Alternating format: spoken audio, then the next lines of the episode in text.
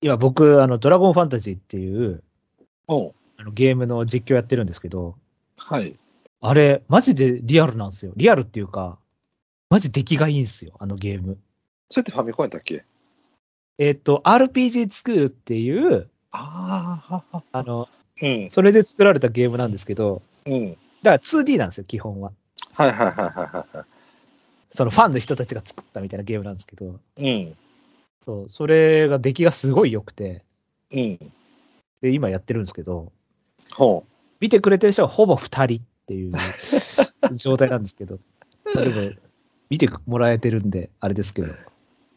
高橋さん見てないですよね。う。うんみんな、そそれ見てなあの、生で見なくていいんで、い。うん。ぜひどんな出来か見てください。高橋さんほら、一応スーファミの全部やってると思うんですよ。ドラクエとか FF。うんうんうんうんうん。なんか、ドラクエと FF はやってるって言ってたじゃないですか。はい、やってましたね。そう。なんで、結構出来がいいから、ほ驚きますよ、多分。う。でも RPG 作るって、なんか結構、良作やって話はなんか聞いてたことあるよね。だからいろんなゲームが世に出てますよ。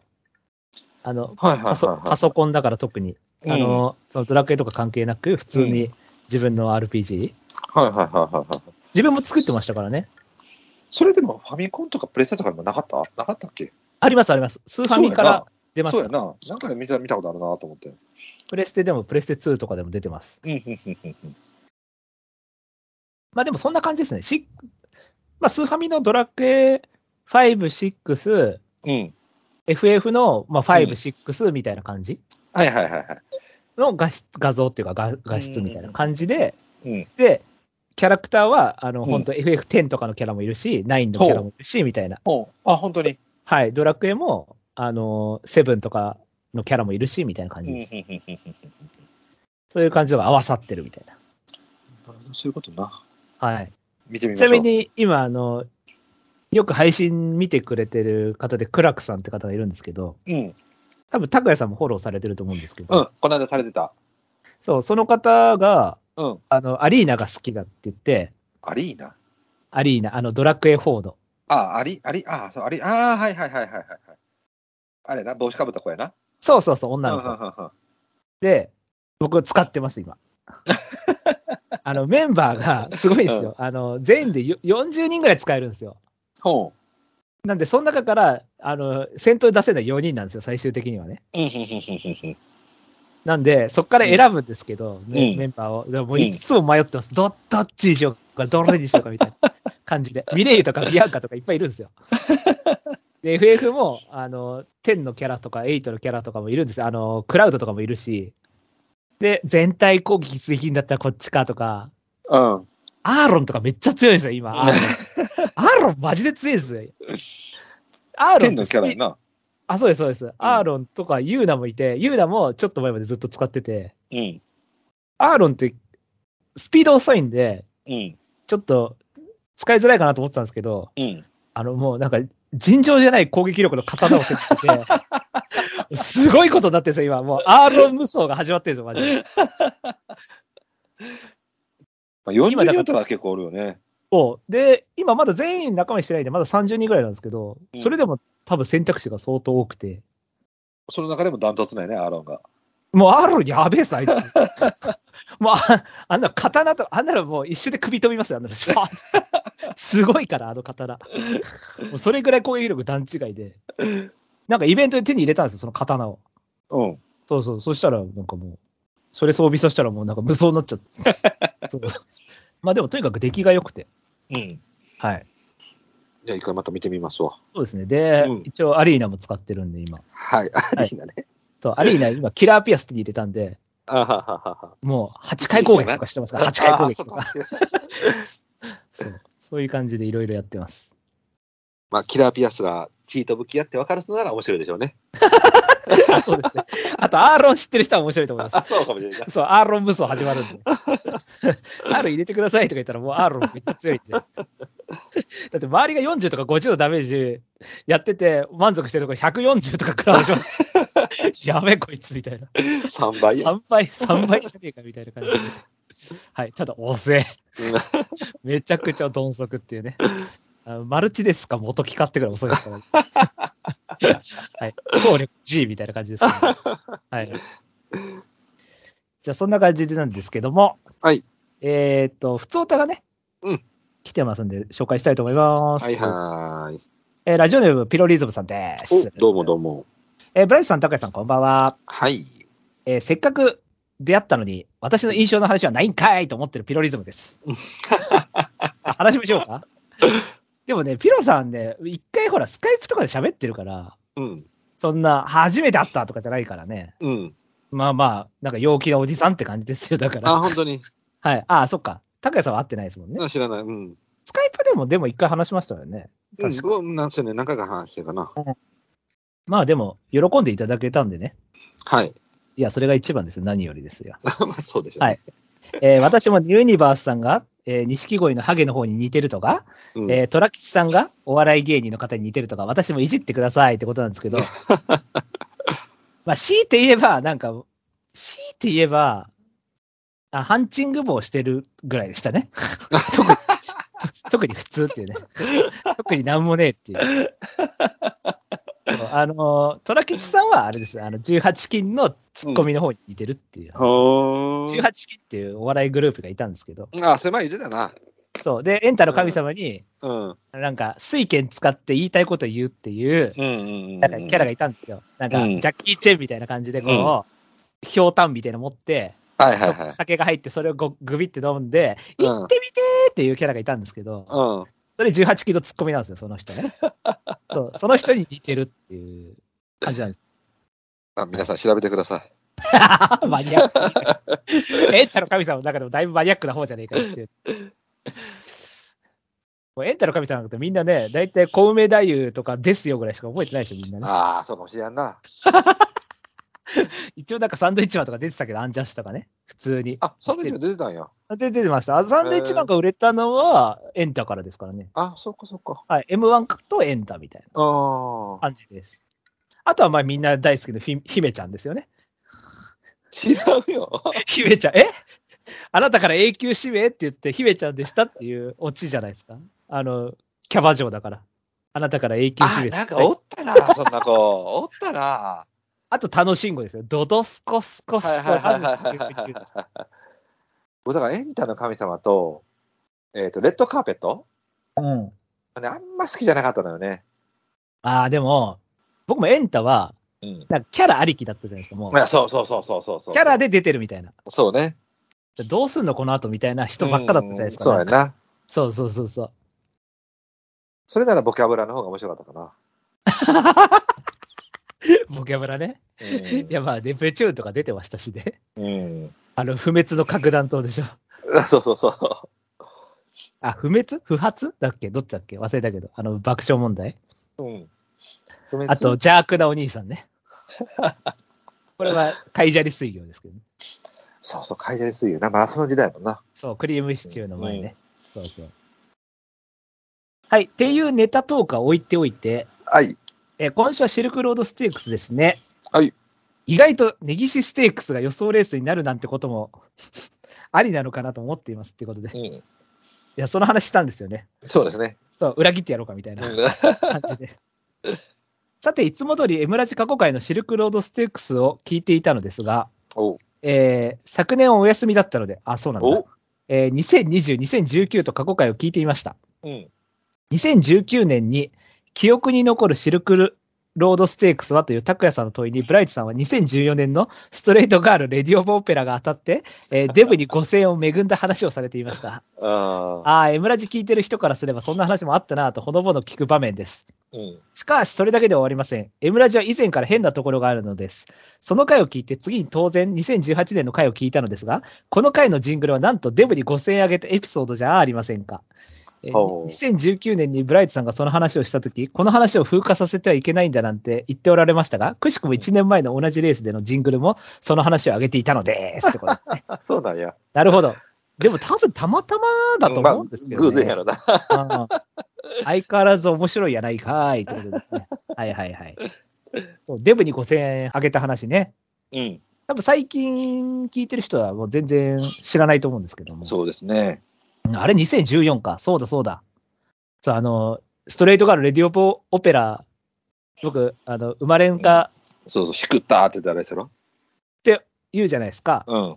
ギリ当たったんですよ、だからあれは。ああ、そっか、当たってたんか。そうそうそう。だからあれ、デブに5000円あげたから当たったんだって話をしたんですよ。そっか、そっか。そうそうそうそう。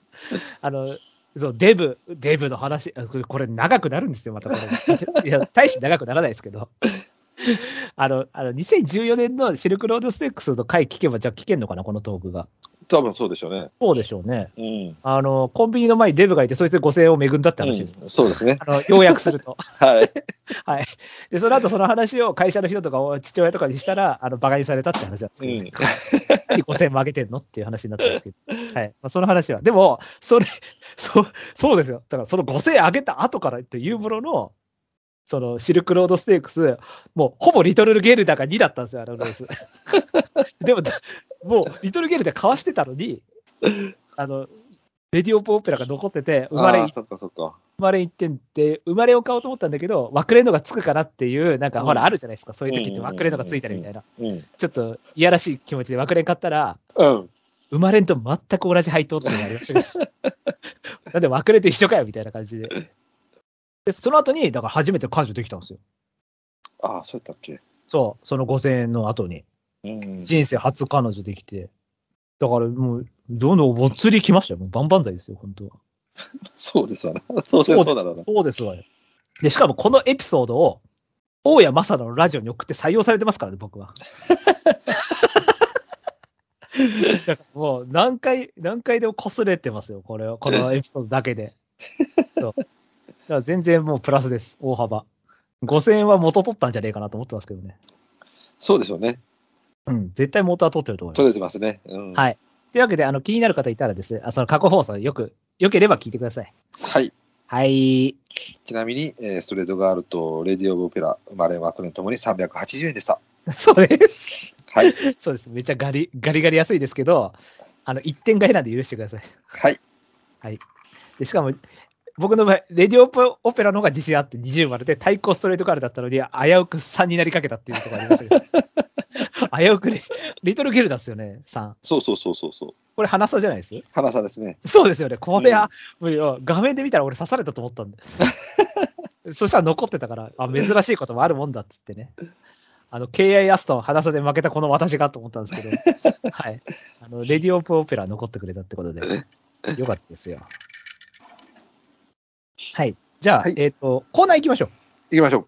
えーちょいつよちょいは討論会、ええーはい、うんえーちょいちょいちょい弱討論会、えーこのコーナーはですね、あのーまあ、僕たちが上げる馬よよりちょっと強い馬もしくはちょっと弱い馬教えてねっていうコーナーなんですけどもおはい、今回のお題はですねあのゲストの東明さんが、えーグレイルよりちょっと強い馬っていうことで上げてくださったんで、えー、と2通いただいたんでねー、おあの紹介していきたいと思います。はいはい。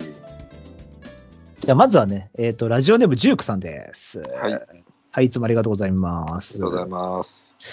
えーグレイルよりもちょっと強い馬は、ブレイクランアウトでお願いします。はあはあはあはあ。我が駒の頃から竹豊にもまたがり、それなりに強いと感じていた龍馬ですが、えー4歳の志半ばで引退をしてしまったのが悔やまれます。うんいうんうんうんうんい足を持っていたものの、エンジンのかかりが遅いグレイルと、えー血統の字面以上に器用に走れたブレイクランアウトで、タイプは少し違う感じですが、うん。えー G1 戦線ではお互いの力を出し切れず、えー厩舎が異なればもう少し G1 でもやれてよかったという印象を持っています。はいはいはいはい特にブレイクランアウトは、えー朝日杯は取れたのではないかと今でも思ってます。なんとかならなかったのかってことで ね。えー重賞で一番人気一着経験を有するブレイクランアウトの方がちょっと上かなってことで、うーん。考えてたら少し懐かしい気持ちになりましたってことで。なるほどね。はい、どうでしょう。あんまあでもええとこやな。でもグレイルも一応、あの、オールカマー3があるから。そうね。最後のオールカマの3がめんどくさいよね。そう、そうなんですよ。うんあの、皐月賞の6ぐらいで終わってりゃ終わりだったんですけど、うん、そうよね。そう、まあ、あれは、まあ僕の中では 2, 2ぐらいあって、ありましたけどね、あれ。 うん。僕の中では2ですけど、皐 月賞はね。ああ、はいエポカ道路、グレイルだと思ってますけど、今で も。はい。どうしようかな。まあでも、うん、そうね。とりあえず80点にしときましょうか。お、じゃあ一応ブレイクランアウトの方が強いってことで。そうですね。はい。 なんか俺弱いもあるんじゃないかなと思ったんで、一瞬。まあでもブレイクランアウトはね、まあまあ、うん本当 NHK マイルとかでも人気してましたしね。うん。はい。共同通信杯楽勝したんでしたっけ結構、そうだよ。あっさり勝ちましたようね。ん。うん。あの時の、だって2着って当選冗談とかじゃなかったああ、そうなんかもしれんね。うん、確か。なんか2着も強かった記憶うが。ん。じゃあ、えー次いきますね。はい。ラジオネーム月光さんです。おいおい。えー高井さん、ブライトさん、こんばんは。はい。えー今回のお題、グレールよりちょっと強い馬ですが、うんズバリミスティックエイジでお願いします。うん。そうね。ブラックサイドの世代やな。ミスティックエイジ好きな馬でしたけどね。うん。俺、皐月賞本命打ったんじゃないかな。ああ。 5着だったかな。だったっけもうちょっと負けてんやったっけで、なんかギリ5着だった気がするんですよね。であー、その後京都新聞杯出てきて飛ぶって いう。確か確か。ちょっと見てみましょうか、ミスティックエイジ。えーっと、皐月賞8番人気5着で、うんうんうん京都新聞杯1番人気3着。うん。ただ1秒負けてますね、ハーツクライ、鈴鹿マンボ に。あ、そっか、ハーツクライ、鈴鹿マンボのあの、マッチレースですよ、それこそね。マッチレースで、その後、あ、でも、コマックス賞勝ったのか、その後、デブーロで。そうだそうだ。コマックサ賞っていうのも懐かしいですけどね。なあ。一応その後、スザクステークス1着、CBC4 着。うん。うん CBC は1002ですけど。うんうんはい。で、米子1番人気7着の後、えー、富士ステークス15番人気18着。コアタが乗って引退ですね。コアタ初披露 が。はい。あ確かに、皐月賞5着、京都市バス3、ラジオタンパ2って考えたら、うんまあまあまあ、上でも、コマクサ 1? そうやね。うわ、でも、どうなんだ。グレイルもまあまあ強いと思ってるからうな。ん。てか、これあれなんですよ。ミスティックエイジもグレイルも僕本命にしてるっていうのは一緒なんですよ ね。で、ミスティックエイジは皐月賞5。グレイルは6だから、うん。ただグレイルの場合はもう2だと思ってますから、僕 は。そういう意味じゃまあ僕グレイルでもいいんですけど。そうやな。グレードが強いかな。ねえミスティックエイジ、これでもいい CK っぽかったものなんですけどうね。んミ。スティックエイジは。多分、でもさ、切れちゃったよね、途中でボコッと。そうなんですよ。もったいない。なんかね、突然。まあ、2年間休養があったのか、今見たら。あなるほどな駒草賞から次出てるのがイカルガステークスなんですけど、うん。これが1年8か月、9ヶ月ぐらいか。結構空いてます。あー。だから、そこで多分、まあ、しょうがないかな、みたいな。 うん。そうやな。うん。そうやね。ちょっと弱いかな。ちょっと弱いですかね。うん。はい。じゃあ、今回はじゃあ、ブレイクランアウトってことで、そうなりますかね。ですかね。はでもい。結構いいラインだったと思います、ブレイクランアウト、ね。。そううですね。はい。じゃあ、ち次なみ回にブライさ、んは。あ、俺か。うん。なんだろうな、えー、タカラシャーディとかは。そう、僕今、今、高橋さんに見れた。えうん。ー、 そこで被る、普通。うん。その辺かな、みたいな。僕はね、宝シャーディーか、フラピー大宅帝王ってしてるいや、これあんま知らないんですよ、大宅帝王。ああ、でも強いな、大宅帝 王。これだって、皐月賞一番人気か。あ。でも8着やろあ、まあまあまあまあまあまあ。うんまあ、そう、一番でも一番人気か。そう。でも、毎日一番人気一着やばくないですか。グレールできないでしょ、だ って。グレールちょっと無理じゃねえっていう。あ、でもまあ、その後ちょっと尻つぼみ感ありますうもんね。ん。あ、でも確かに、ちょっと強いって考えたらちょうどいいぐらいのか。うん。なるほどね。うーん、そうですね。これ、あ、でも大特帝王いいんじゃないですか。ちょっと強いぐらい。な、この辺がええとこやなと思ってう。ん。チアズ・シュタルクとかどうですかそう、だから大体ね、あの、毎日杯を買った馬っはいはいはいはい。ていうのはそれに近いかなと思ったのよ、僕。チアズ・ブライトリーとか。チアズ・ブライトリーはでも七夕賞とか勝ってんすけどね。うん。吉富で、大外分回し、メジロマントル5着。 メジロマントルが一番人気5着だったです。シアマントル、懐かしいな。まあ、とりあえず今回はブレイクランアウトかな。ですかね。ですね。じゃあ、そんな感じですね。あのー次回のお題をああ、欲しいんでございますわはい。これでも僕やっと言えるな。どうぞ。あのーまあ今まではさ、うん。その一頭一頭一頭って感じだったやんか。うん。世代でやってみたいかなと思って。 2頭とかってことですかうん、97年世代よりも強い世代。あの、クラシック世 代。むず。 でも数、数はそんなないですよね。10とかぐらいしか。そうですね。それはでもあれですかに ?5 年縛りはなしですかあ、なしでいいんじゃないですか。まあ、クラシックに限限り、まあ、クラシック限らんでもいいけども。だから、どの年にしましょうかっていう感じで。結構でも計算難しいですけどね。こうそうですね。いいろんなのこう考えなきゃいけないから。だからその辺もパッてって感じで。だから、えっ、と、オペラ王の世代、う前ん。部はトップロード、うん、皐月賞4着馬で何え、あん時4って、 マイネル単語みたいあな感あ、じなんです単よ。語か。そうか、そうか。マイネル、マイネルが4、5か。そうそう、4、5なんですよ。マイネル、マイネル。で、6がベガやな。そう。そうや、そうや、そうや、そうやそうや。で NHK マイルが、マイネルシアターか、5が。ああー、シアター、はいはいはいはい。そう、単語とシアターか。確か。うんじゃあ99世代にしますじそうしましょうか。ゃあ99世代よりちょっと強い世代うん。 無事。これもうボバだけなんですかヒンバとかも入れてるんですかボバだけでいきますかボバだけでいきましょうか。じゃあその年の牝馬は何何何の世代キンマイバアベはガは99は、トゥザビクトリーとかじゃないですかおお、メナファイバーとかあの辺か。そうそう、そうだね500万下とかで当たってる。あ、まあでも結構 A 世代やな、そう考えいたやら。、強いですルよ。もいるし。 99強いですよ。そうだよね。はい。あれ、桜花賞がない時の。桜花賞プリモディーネ。あ、プリモディーネ。はい。うわ、アフリート。で、オークス、メロファイバそうですー。で、ね。秋華賞は、あれや。あれだ、大あれだ。おお、あれや。無前キャンドル だ無。前キャンドル、そうそうそう。はいク黒ロッククワクワーだ。な。うんはい。で、ヒシピナクルとかだ。ああ、せやせやせやせやせや。はいはいはい。日本ピロスワンとかも同じ世代日本ピロスは翌年じゃないですか。翌年か。はい。2000年じゃないですか。うんうんうんそう。あの世代、ローズ・カッチウマですよね。ちょっとそこまで行くと強すぎるから、まあ、とりあえずボバだけでいくそうです ね。とりあえず99じゃあうんボバで。はい。はい。まあでも、オペラをいますからね。そうですね。だからまあその辺ですよね。まあトップローも言っても強いからな。うん、だからもうもう結構強い世代だと思いますよ。はい。じゃあ、99世代よりちょっと強い世代ってことでね。はい。まあ、世代のトークとかいろいろしたいじゃないですか。うんいろいそうろですね。ね。はい。はい。5年縛りとかなくていいんで。なくていいです。あの、幅広く世代を、この世代好きだとかでもいいですし、うん。ちょっと強いんじゃねえか、99よりはみたいな感じで。うん。はい。とりあえず97は除外かなって感じはしますけどな。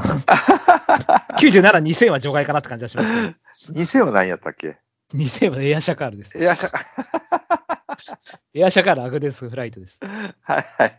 アグネスデジタルがしっかり一頭頑張ってますみたいな。はい。デジタルとリーバーがいますけど。はい。そんな感じの世代ですけど。はい。はい。じゃあ、オープニングお願いしていいですはいか。。はいじゃあ行きましょうか。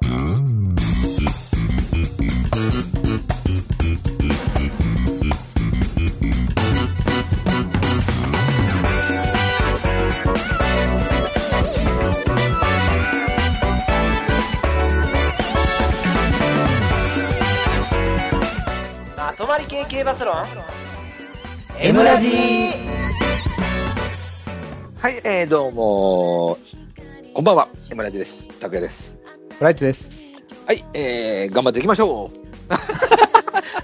そうですね結構トークしちゃいましたね、はい、そうですね。まあまあ、はいあの、皆さんコロナにだけ気をつけていただいて、そうですねはい、それだけ頑張っていきましょうか。はい頑張っていきましょうはい、えー、じゃあこの番組は今井正弘この番組は今井正弘が発見した競走馬の法則である M の法則をもとにブライトニーの拓也の3人が競馬予想を繰り広げて競馬予想を繰り広げちゃおうという番組ですあちょっと違うなあれ繰り広げちゃおうというラジオ番組ですあはいこの番組は今井正弘が発見した競走馬の法則である M の法則をもとにブライトニーの拓也の3人が競馬予想を繰り広げちゃおうというラジオ番組ですカットしてくださいねはいあの今井正弘氏って言ったのは全部カットしますからはい、あはいりがとうございましたははい任せてくださいい、はい、えーでは今週はその噂のストレートガール、レディオブオペラのシルクロードステーキと頑張っていきましょう。頑張っていきましょう、はい、もう8年前からあれすごい。やばやば まとまり系系バスロン M ラジこの番組は M ラジ制作委員会の提供でお送りいたします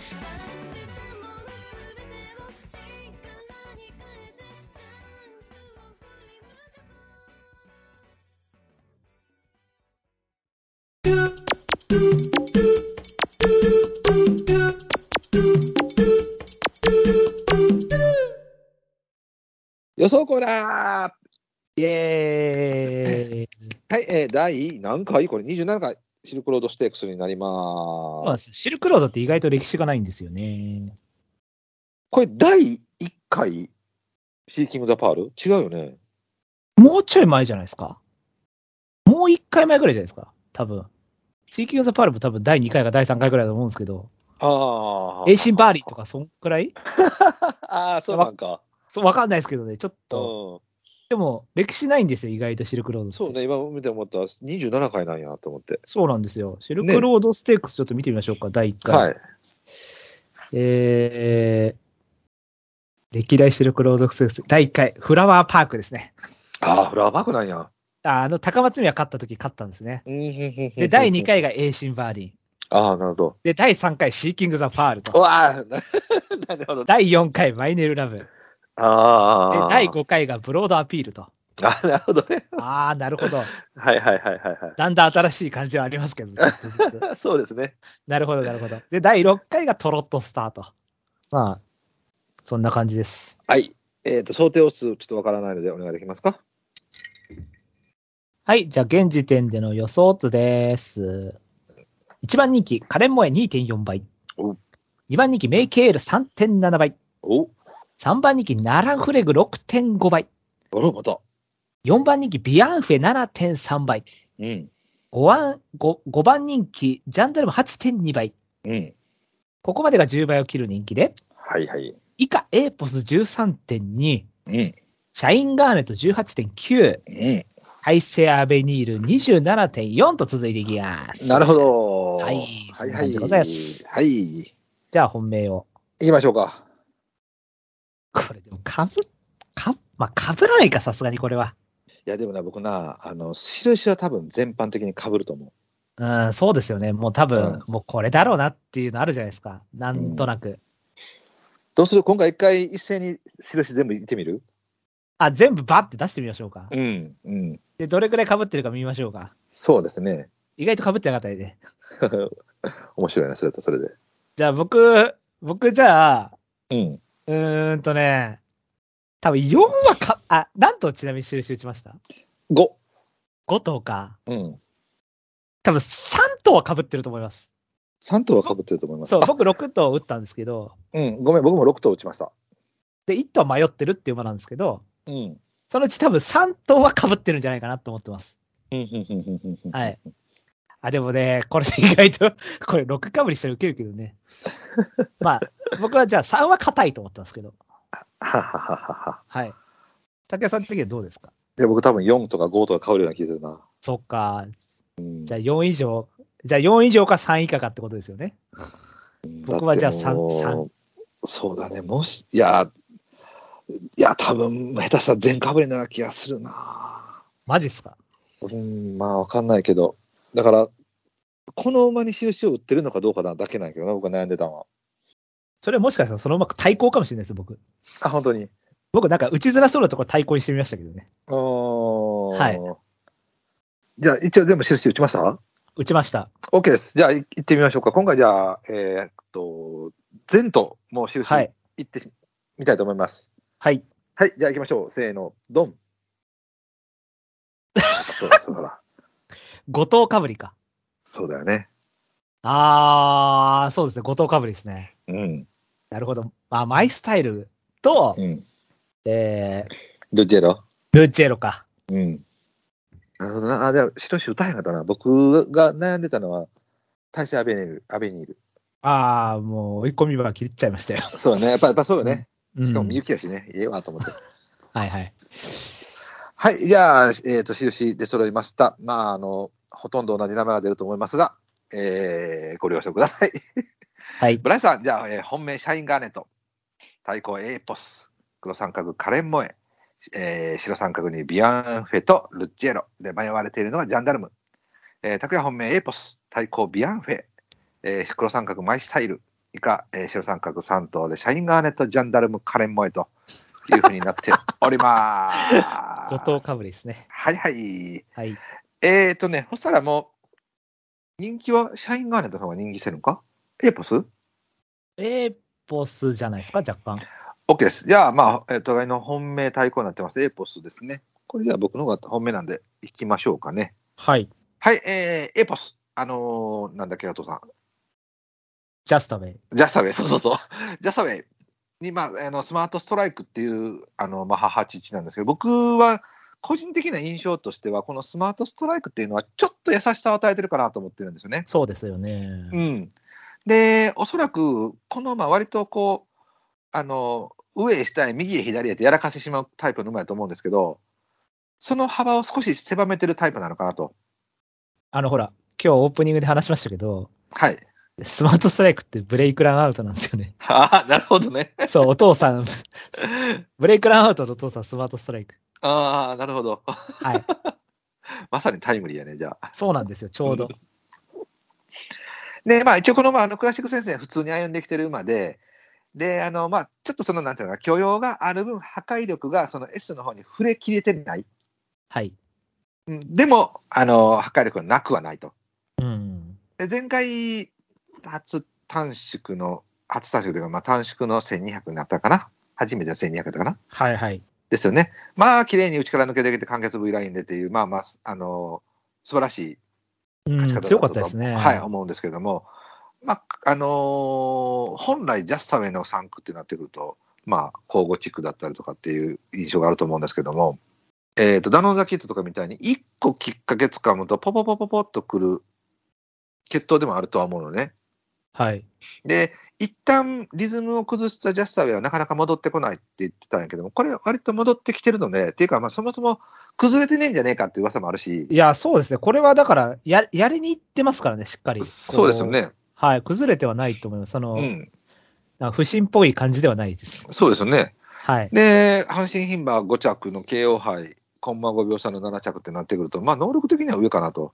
うん。で、これで勝ちできっかけをつかんで、えーレンジャーの入り口ということも考えられなくもないので、はい。まあ、勝ってリズムつけて、今回メンバーで僕、ナランフレグ出てくるなと思ったけど、やっぱ出てきたから、まあ、一応2頭だけの勝ち馬。なので、まあ、そうあ、いそうっ意か、味そ、っか。うん、もうあと前走勝ちもいないんで、リズムっていう面でも悪くないですし、まあ、反動よりかは僕は前進のタイプかなと思いますんで。しかも一番人気一着ですからね。からですよね。で、しっかりそうそう人気も落ちてくるので、まあ、これはちょっと舐められたなということで、普通に本命でという感じで取りました。ははいい。。じゃあ、村さん、対抗で。そうですね。これは前走びっくりしましたうね。ん。だから結構、ジャスタウェイなんで、間隔上げてもういないっていう、うん。あるじゃないですか。で、ありますね。だから結構やっぱり阪神牝馬と慶応杯はそんな悪い内容じゃなかったから、うん。逆に言うとある程度走ってたっていう認識で、うん。間隔上げて切れちゃってるっていうイメージだったんですよね。うん。そこでもうリズム終わり。だからフィリーズレビューとかも、はいあはいるはい程度、ある程度上まで上がった馬がうん。終わりっていう流れだと思ったんですけど、普通に勝ち上がったんで、うん。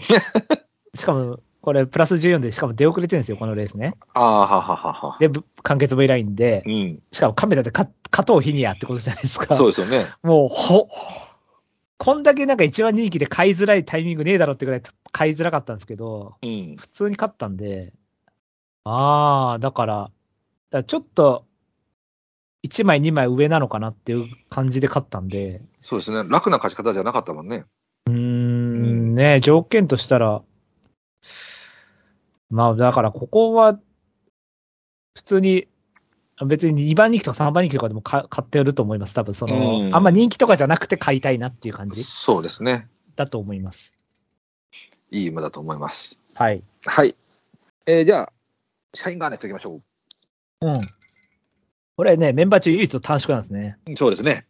はい。で、前走出遅れて、うん。 2走前8番手だったんですけどそ、そうですね、一人出ますからね。前走18番手 っていうことで、うんでしかも出遅れって前走だけなんですよね。うん、なので、別に出遅れ癖がある馬じゃないんで、うん、だから今回は、だから逆ショッカーみたいな感じ。短縮だけど、ある程度中段ぐらいはつけれるみたいな。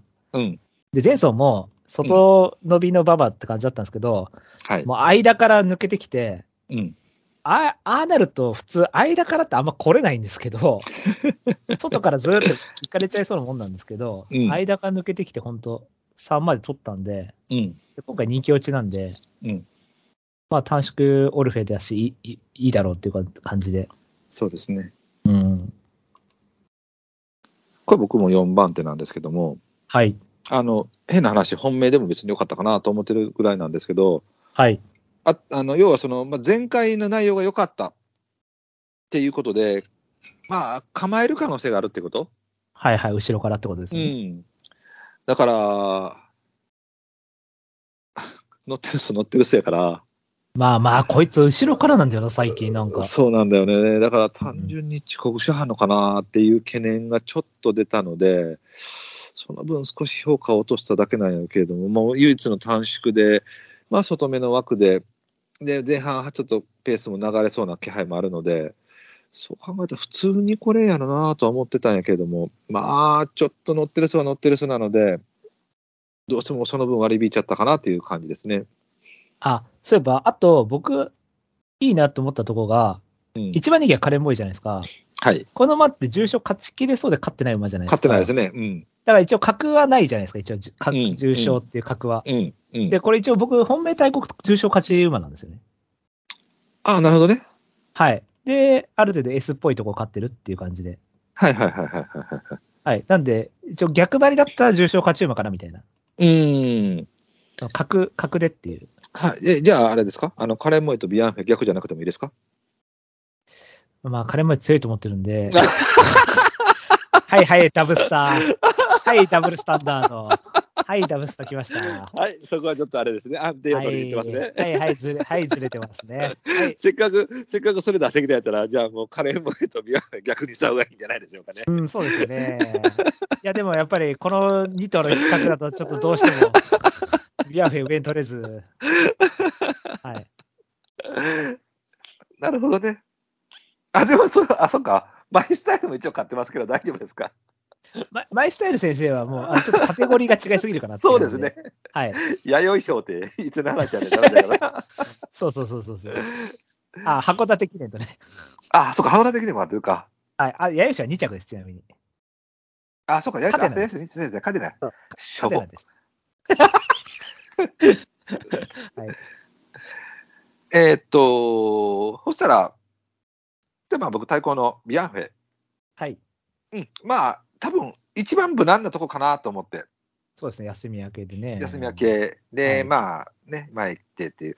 まあ、これ、あのーなんだ、あんまりこう、入ってしまうと良くないよね。やっぱり行き切った時の方が多分いいから、うん。で、まあ、枠外なので、この馬より外の馬で、えーで一応、サバールエメがいるんやけど、まあ、逃げっていうことではなさそうなので、はい。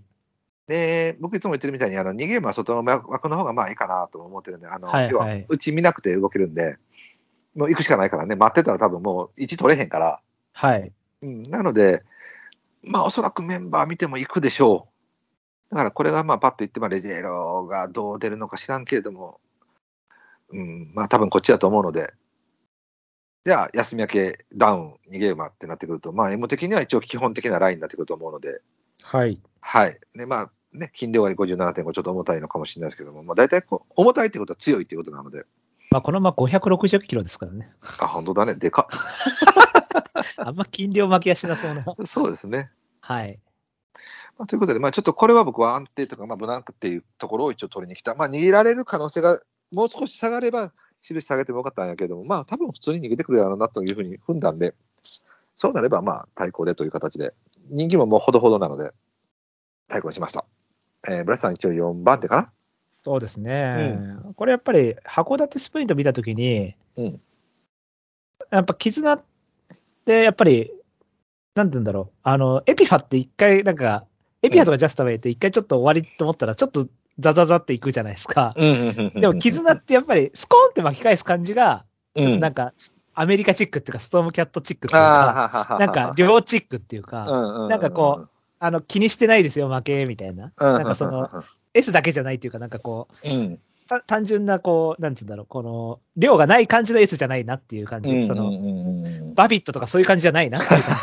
あそうね中山フェスタみたいな感じじゃないっていはいはいはいはいはうい感じが、やっぱり絆が、やっぱディープだし、もともとは。うんやっぱディープって考えて、ストームキャットっていう血統だから、いくらスピードによって S っぽくても、うんなんか裏には量がある感じうん。が、やっぱりなんか負け気にしてない感じがあるかなと思って、それがやっぱ函館スプリントはいはいは感じと、まあ、オーシャンの3もそうですけど、い。うん。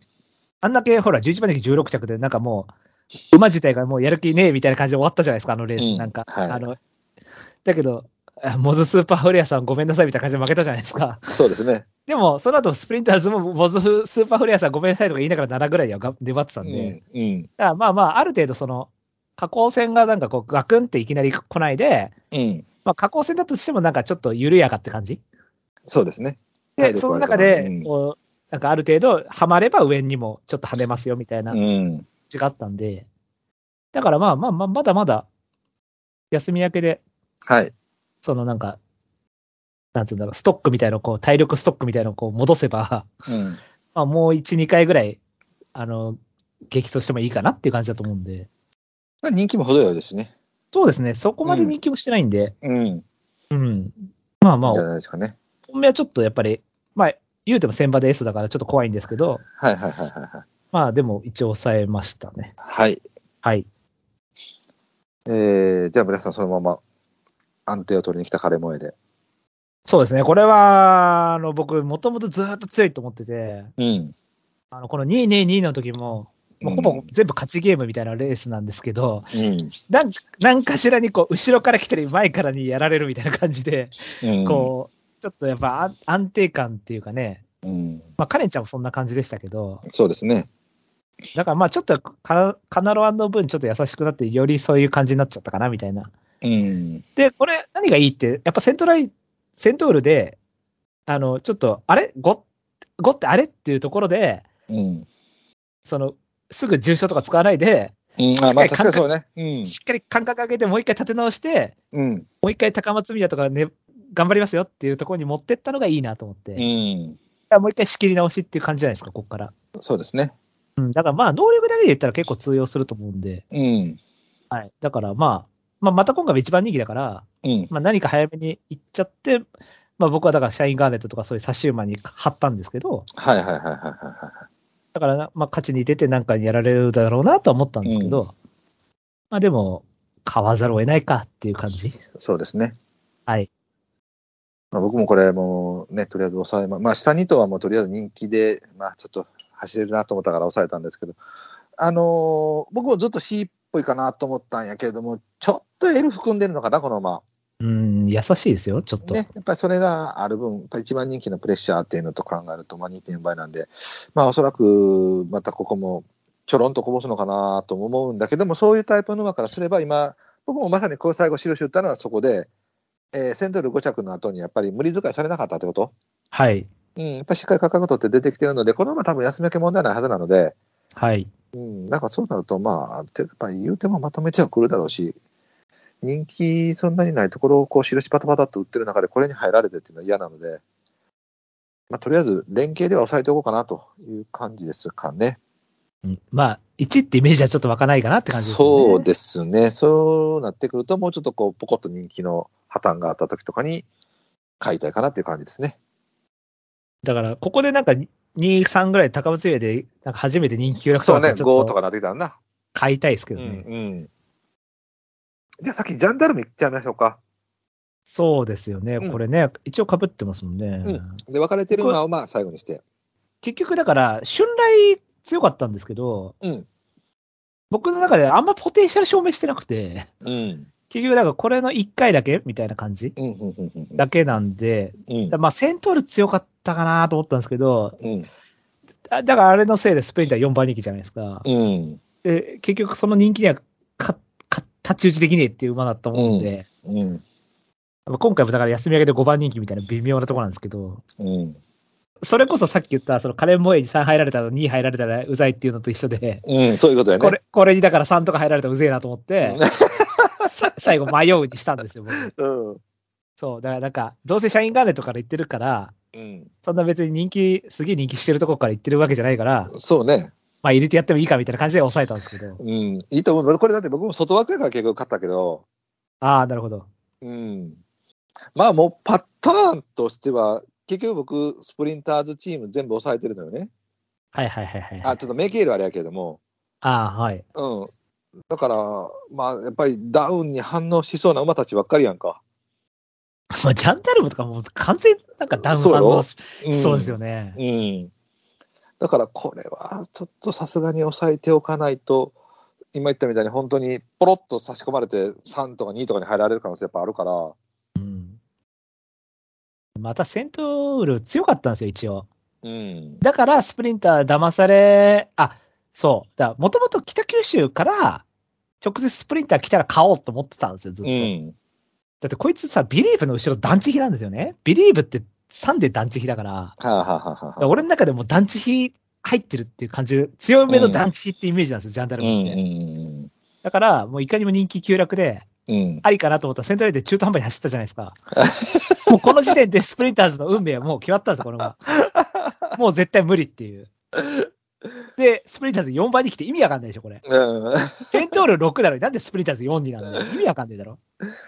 8ぐらいでいいだろ、8ぐらいで。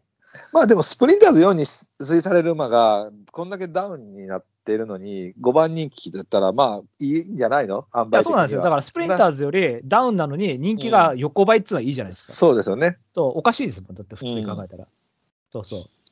だってビアンヘ9番人気ですからね、スプリンターズ。そうですね。そう。だからまあとりあえずその抑えておくにはっていう僕はもう,、うんうんうんその人気にとはもう,、まあそうかもちろんしゃあないなって逆感じでにだから、ここで反応しそうな感じってことか。そういうことですよね。そうですよね。うん。なるほど。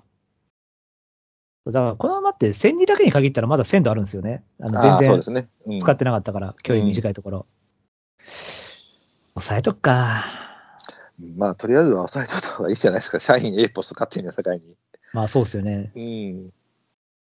じゃあ、えっ、と、とりあえず最後、印分かれたところで、えっ、と、マイスタイルとルッチエルなんですけど、どっちが人気してますかマイスタイル10番人気、ルッチェーロは、えっ、と、12か。ごめんなさ い。マイスタイルでした。マイスタイルね。はい。いや、普通に考えたらルッチェーロ だろ。まあいいや。はい。はい、えっ、と、マイスタイルあのー、栗のガウディです。イメージは。はいはいはい。うん、だから、まあ、セニーニの、まあ、せ鮮度どうのこうのも、まあ、もちろんあるんでしょうけど、まあ、この馬だから何、距離短縮とか延長とか関係なくして、ある程度前行って、リズム掴んで、体力で押し切れるレースになったら強いんちゃうのって感じだと思うんやわ。うん。うん、だから今回延長でしょあ、延長じゃないいや同距離か。同距離あごめんです同距離か。同距離か。だから、えっ、と、短縮後の同距離って感じか。はいはいはいはい。だから前回よりもスピードのあれはするから、これ枠的にもいけるんちゃうかなとも思って、あの、ある程度はね。いはいはいはいはい、はいそうなったら体力はあるから、あのの、なんていうの、意外にしぶとさもあるやろうし、残せるだけの、だチャクさんもほら言うても、そないに負けてへんやんか。そうですね。うん。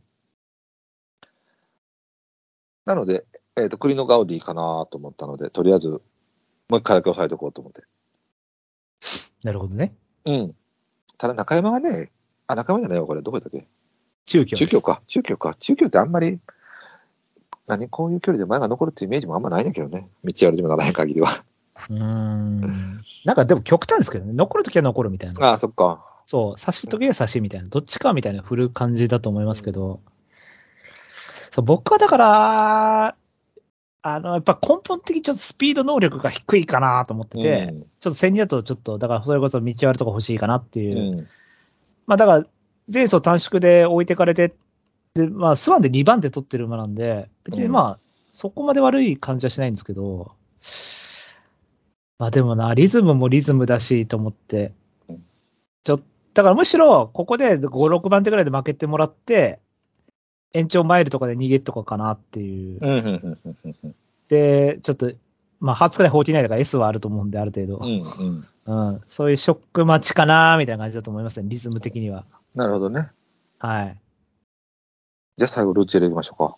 そうですね、これは、まあ、一点抑えてでもいいかなっていう魅力的な臨戦だったっていうだけで、そうだすから、ね能力は分かんないですよね、うんあんまり、うんどれくらいか。ただ、カイザーミノルと0秒1っていうのがあるんですよね、こいつうんね、うんうんうんうんトキステークスで。うんで、これ、1000人激走後、ダートから芝激走後に、うん延長でペース緩んだのに、後ろから行って、カイザーミノルと0秒1って結構強いと思うんですうよ。んで、まあ、その後激走後で出遅れちゃって、まあ、負けるのは仕方ないじゃないですか。うんで、ラピスとカーバンクルに関しては、まあ、人気もしてたし、出遅れてるんで、うだん。から、まあ、この2走はしょうがないかなって。で、でも、まあ、前走も0秒3差なんで、うん。そんな負けてないじゃないですか。そうですね。で、こっからの人気落ちっていうのは引っ張ってこれるし、で、うん去年一応シルクロード6着で、うん。シバージと0秒5差なんですけど、うん。タンザナイトが、あの、6番人気3着で0秒03の激走後って考えたら、うん。まあ、0秒5差だったら結構頑張ってるじゃないですか、シルクロうーんド。確かにね。そう。で、小判になってから重賞まだこれしか使ってないから、鮮度うもん。まあまああると思うんで、うん。まあ穴だったらこれかなっうてん。いう感じですよね。これね、あの、 一時の不審期からどうなるかなと思ったけども、持ち直してきたよね。そうですよねう。ん。結局、ダートから芝じゃないですか、この馬って。だはいはいはいはい。ずっとダート使ってて、そうまですだね芝使ってから、うん。あのー、まあ、昔は使ってましたけど、最初ね。でもでも一回だけやろあ、そうかそうか、スタート3つ、そうか、だそ芝か。はう。結構、だから1008とか使ったりとか、いはいはいはい。最初芝ちょろちょろって使ってたんですけど、うんでそこからシルクロードが久々、シルクロードの前か、タンザナイトが久々の芝で、そこからまたダート、形容を挟みつつの芝、まだ5回なんですよ、その後が。うん。だから、全然まだ7歳先場なんですけど、うん。まあ、5歳ぐらいで考えてもいいかなぐらい の感じだと思うんですけど、うん。うん。そうですね、まあ、あの、えー、となんていうかラピスラズリの時のエーポスの時の挙動も、まあ、そんなに悪くなかったし、前走もまあまあ、ちょっと圧外からって言えばそ、その絵までだけれども、まあまあ、しっかりと差し込んできてたし、何よりもば馬体が大きくなってるのに、パフォーマンス落とせへんっていうのはいいかなと思うしね、で金車差なんで、まあ、何あの本来なら短縮とか欲しいところなんでしょうけれども、まあ、別にこの辺は、まだ鮮度でなんとか持ってこれるだけの臨戦やと思うので。えー、とコンマ3秒、コンマ4秒、コンマ4秒、コンマ1秒なんで、その、なんていうの、着順ほどリズム崩せないと思うので、はい。うん、悪くはないと思います。僕は落とした理由は1点で、内枠の段の体勢というところだけですかね。ダンドってどうなんですか、内枠は。いやー、もうだから段の自体がそんなにうまいっていうイメージがないかなるほどね。 まあ確かにダンドってどっちかというと前行って残すみたいなイメージら。うん。なんですかね。うん。そうなんだよね。あの、だからなんだっけな、えっ、と、社員金とかのもそうやし、この馬もそうなんやけど、結局前走がさ、その後方からズドンして成績が良かったやんか。はい。だから、そのままやりそうな気するのよ。ああ、なるほどね。うん。はいはいはいはい。ラピスラズリでも別に、ね、7番手やし、トキステークスも18頭中10番手、9番手で走ってて、コンマ1秒とかってレースするわけやから、別にその馬群がダメなわけじゃないやんか。はい。うん、だから、そういうところの枠に入ってるわけだから、もうちょっとこうポンと出していってくれて、例えば6、7番手とかでレースするならば面白いかもしれへんけども、まあ、この人のな、この前回のイメージでから考えたら、なんか後方14番手とかからまたなんか大外回ってきそうな気もしたんで、まあででも、ダンド見たら、あれですね、ラブリー・ユア・アイズダンドだったんですね。あの、ジュベナイル2着。あ、そうなんや。はい。うち突っ込んでるやん。あそうですね。やる んちょっかとな上手くなったんじゃないですかかもしれないですね。まあ、だからそうなれば、まあ、あの、あっぱれかなと思うけれども、まあ、ちょっとそこのリスクを見て、まあでもなんかあんまり、あまあ、今回だから人気ないからあれですけど、うん、安定感はないなって感じはしますけ ど。そうそうそう。だからそれで僕はその、えっ、と、ルッジェロ、大西、アベニール、えー、なんだっけ、さっきの言った、シャインガーネットか、はい。は少し評価を下げたと。で、社員に関しては、まあ、ポテンシャルと、まあ、外枠だからというので、そこまで、その、なんていうのあの、ロスが少ないかなと思った分、印は打ったっはてい感じはかいな。はいはい。あの、もっとああの、ごにゃごにゃはしないってことです、ねうん、そうそうそうそうそう。まあ、印は一応、じゃあ、これで全部ですかね。そうですね。あはい。じゃあ、まあ、あとちょろちょろと。メケールどうしますか切りたいなうん、そうですね。結局だから、スプリンターズも人気落ちたタイミングで来てるんで、まあそうなのよな。非常に内容としては強いとは思うんですけど、うん。やっぱりまあ、休み明けはキーンランドが一番人気で7着なんで、うん。タイミングとしたらあれに近い感じですよね、間隔空けて。うん。うんうんうんうんで、やっぱり、どうなるか分かんない馬じゃないですか、この馬って。そうなんだよね。結局人気だと買いづらくないですか変えづららいよね。うん。うん。だからこれで例えば、いや、能力が強いんですよっ本命ですよって言って、まあ普通に走って強かったら別にいいですけど、うん。でもあの、ジェットスキーみたいなのやるわけじゃないですか。そうですね。そうそうなった時に、っていうリスクがあるわけじゃないですか、常に。そうだなそう考えるとやっぱ買いづらいと思うんですけどね。うんで、なんか3連複でちょろっと端っこでっていう馬でもないと思うんで。そうです。ね。僕もだから能力は認めましょうと。そうですよね。ある程度強いとは思いますと。はいはいはい。でも、あのーなんていうのかな、この馬だから、10回やって、だから80%はやらかしてしまうわけやんか。はい。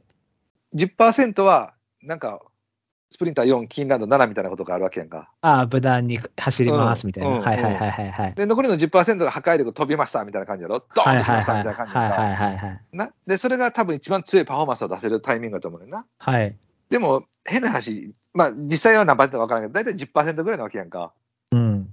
それに 3. 点何倍って厳しくないいや、厳しいと思うけどね。そうやろそ こいや、あの、いや、だから、いうんや、来たら来たでうん。強いですけどってことなんですけど、うん。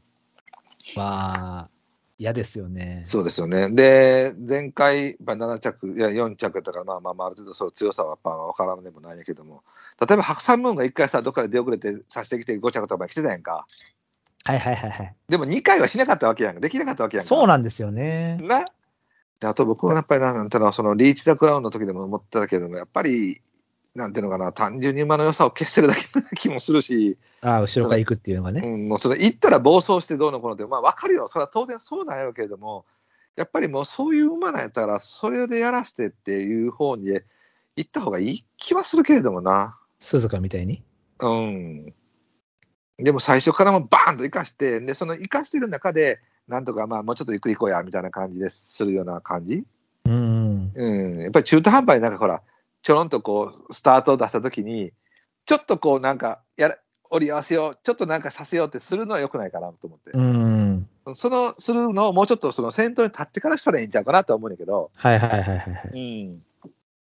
まあだからいろいろとちょっとリスクがある強いのはわかるでもこれの強さをその率が低いのに3倍ちょっとでかけるのはどうなんとかやっぱ僕も正直思うんでだからブライアントみたいなものですよね、これ。 ブライアンあそうそうそうそうふっと当たったけどみたいななそうそう。うんブライアンとそうやな僕の中ではランスみたいな感じよねわかるねまあだから来られたら諦めますけれどもまあちょっとここで手出すのは違うかなというふうに思いましたはい。えーっとじゃあ大佐ベニールはうーんこれは、まあだから迷ってるラインですよね、ギリギリ。うん本当、まあ人気も今回なさそうなんで。うん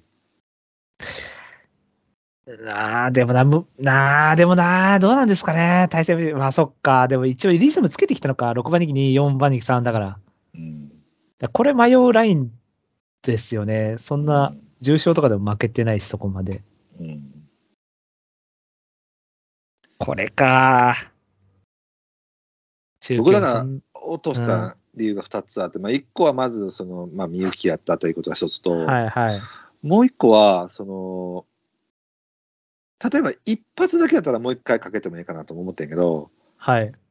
結局2回やって2回ともそこそこはまってるのにもかかわらず結局勝てへんかった馬やんか。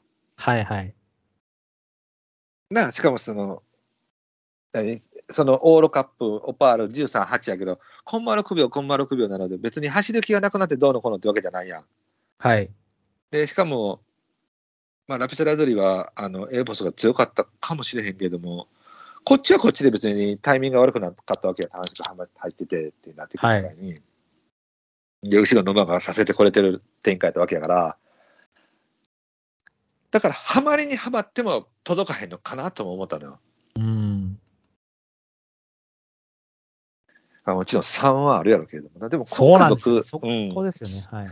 今回はそのなんていうのそこまで極端な後ろまでは届かへんのかなと思ったからちょっと印を落としたんや。なるほどね。はい。うんでもそう今言ったみたいにやっぱりあの2走連続でこう何連でどうのこうのっていうのはもうこれとそれこそさっき言った7フレグしかあらへんから、あ、そうか。リズムいいのは副ね、あんまりいないからうね。ん、副賞券連続っていうのはこの2頭だけやしうん。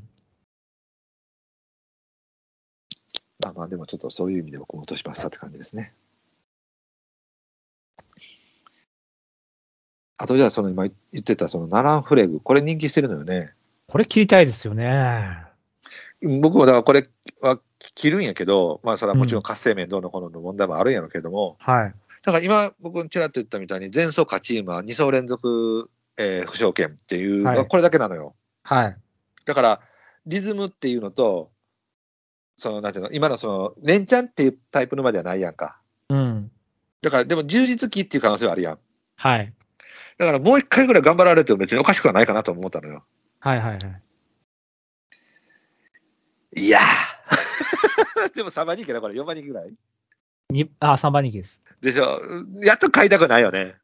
いやー、無理だと思いますけどね。ある程度、マックスは見えた馬かなと思うんですよね。その、セントライトの10とかで。そうだよね。もう頭打ちには絶対合ってるはずやから。そう。だからまあまあ、オパールダウン、うんまあ、前走もまあ、でも言うても前走2着レジェーロですから、そう、そういうことなのよ。そういうことなのよ。そこまでレベルは高くないレースなんうんで、だから本当に普通にあ弱い相手のとこで、うん。まあ、相対的に浮上しただけっていう感じはするんで、うん。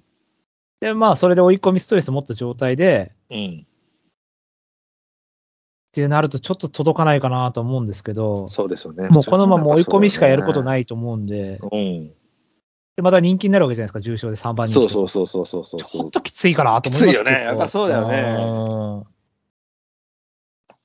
そうなんだよね。どこも絶対そうよね。まあ、にあのリズム面考えたらやっぱこれが一番なのよね。僕、だかとら、ナランフレグと対戦アベルってほぼ同じ馬だと思ってるんですけど、 対戦アベルのがまだ、ちょっりあえずは、エスポと、やろあの、もう一回来てもいいかなって感じはありますけうんど、。羽根感はこっちの方がありそうなナ気がラすンフるレねグはもう宗像球種だから、うん、あーなるほどね。もういいかな、もういいかなみたいな感じで。逆に、逆に2つよう頑張ったらいかんじゃないじゃ あ。そうそうそうそう そうそう。むしろ交互、交互なんかよく頑張ったみたいな。うん、そうな、やっぱそこよね。だから、ダランフレードそのなんか、なんかもう一つキャラが弱いのよね。と、L にもなりきってない感じするんですよ。そうなん、だかそらうなん、ちゃんとキャラが弱いやん、分からへんやん、なんか、うんなんやねうんんみたいな感じだからさ。あーまあやっぱそうだよね。まあ、切りましょ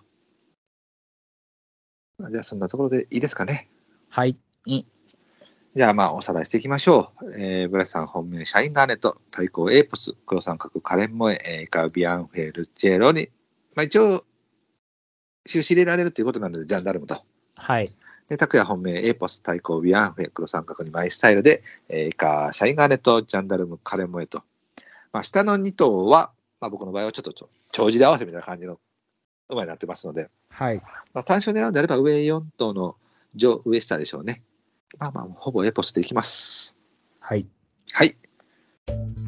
エムラジ未公開ジングル。さっき思ったんですけど、うん。あのデブに5000円あげて以降、いいことずくめで、すごくないですかびっくりするぐらいいいことずくめなんですよね、今。そうやな。次やったら1万円あげようかな。普そ通ういにうパと、えそうそう、普通にパチられるだけやわ。そうね。そういうとも大体、あの、なんていうんですか、あの、意地悪ばあさんみたいな、うんそうそうそう、普通にパチられて終わりや。中にはうじゃ うじゃ、毛虫やら、蛇やらがいて終わり。そうそうそうそうそうそう。欲張りしてはいかんのじゃで終わりですよ。もうええか、早いけや。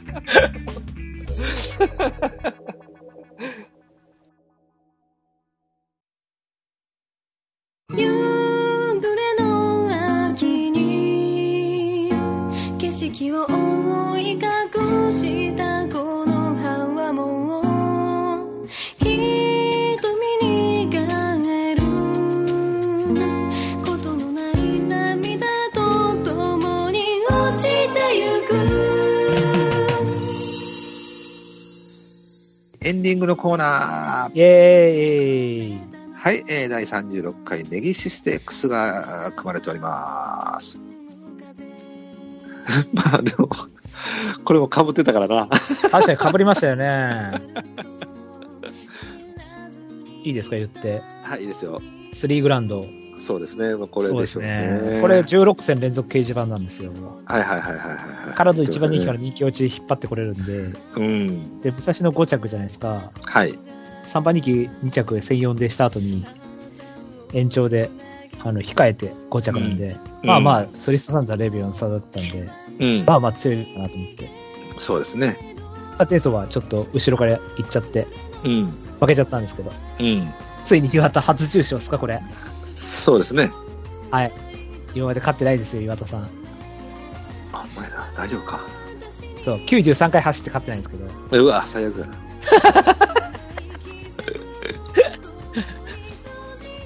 ソリストはちょっと落としたいタイミングやなとも思うし、そうですよねうん。このままだから結局、あの、トビーズコーナーって団地比ですよね。ああ、そうなんや。なんかこのままだから、あの、武蔵野、うん。あの、11番に2着うん。あの、最初の武蔵野。はいはいはい、一発目。あれがなんか本質な気がするんですよね、僕。うん。あの馬の。で、エルムが2番人気10着じゃないですか。そうですね。歌手は 2, 2着だったのに。うん。なんか、差もありなんだなっていうそうですよね。感じだから、一番人気はちょっと怪しい気がしますけど、そうね。だって人気で買うんだったら多分、タガナビューティーの方やなと思うしな。そうですね、こっちのが、あの、普通にまだオン、なんか余力あるっていうか、そうですね。うん、まだ使ってない感じするんで、うん。タイムフライはもういいですか二度と買いません。はい、了解です。もういいです。はい。逆に芝で買います。うん、ああ、なるほどね。はい。とか言って、スワンステーク14着にしてます。はい。まあ、スリーグラウンドでいいと思います。うん。じゃあ、お知らせいきますか。はい、お知らせいきたいと思います。はい。はい、この番組では皆様からのメールをお待ちしております。うんえーコーナーいっぱいやってます。はーい。えーちょいつよちょいは討論会。んえー今回はあら新たな試みとして世代ということで、えー99年世代、ボバ、はい。主に、まあ、オペラ王とか、トップロードとか、アドマイベガとか、うん、うん。オースイン・ブライトとか、はい。ラスカル・スズカとか、あーまあその辺がいますけどそうかはいはい。そうですね。ね、ロサードとかもそうですよ、うんうんうんね。はい。あの辺の世代なんですけども、はい。ここの世代よりちょっと強い世代を、うん。はい、皆さん教えてください。はい。はい。まあまあ、一応ね、あの、定数どうとかっていうよりは、なんか世代語る感じでもいいですけどね。うん、そうですね。うん。はい。はい、他にも、えーコーナーいっぱいやってますので、えーはいメールはですね、番組ブログのえートップページお便りコーナー紹介というところにメールフォームありまして、うん。えーそちらからよろしくお願いします。はいはい。はい、メールを採用された方でステッカーが欲しいという方は、住所、郵便番号、氏名も添えてくださいね。はい。はい、それでは、そろそろお別れといたしましょう。うん。えーお相手は、白富士ステークス本気で頑張るブライトと。えーっと、お盆お正月休みで増えた体 重が戻らない拓也でした。ありがとうございました。は。ありがとうございました。はい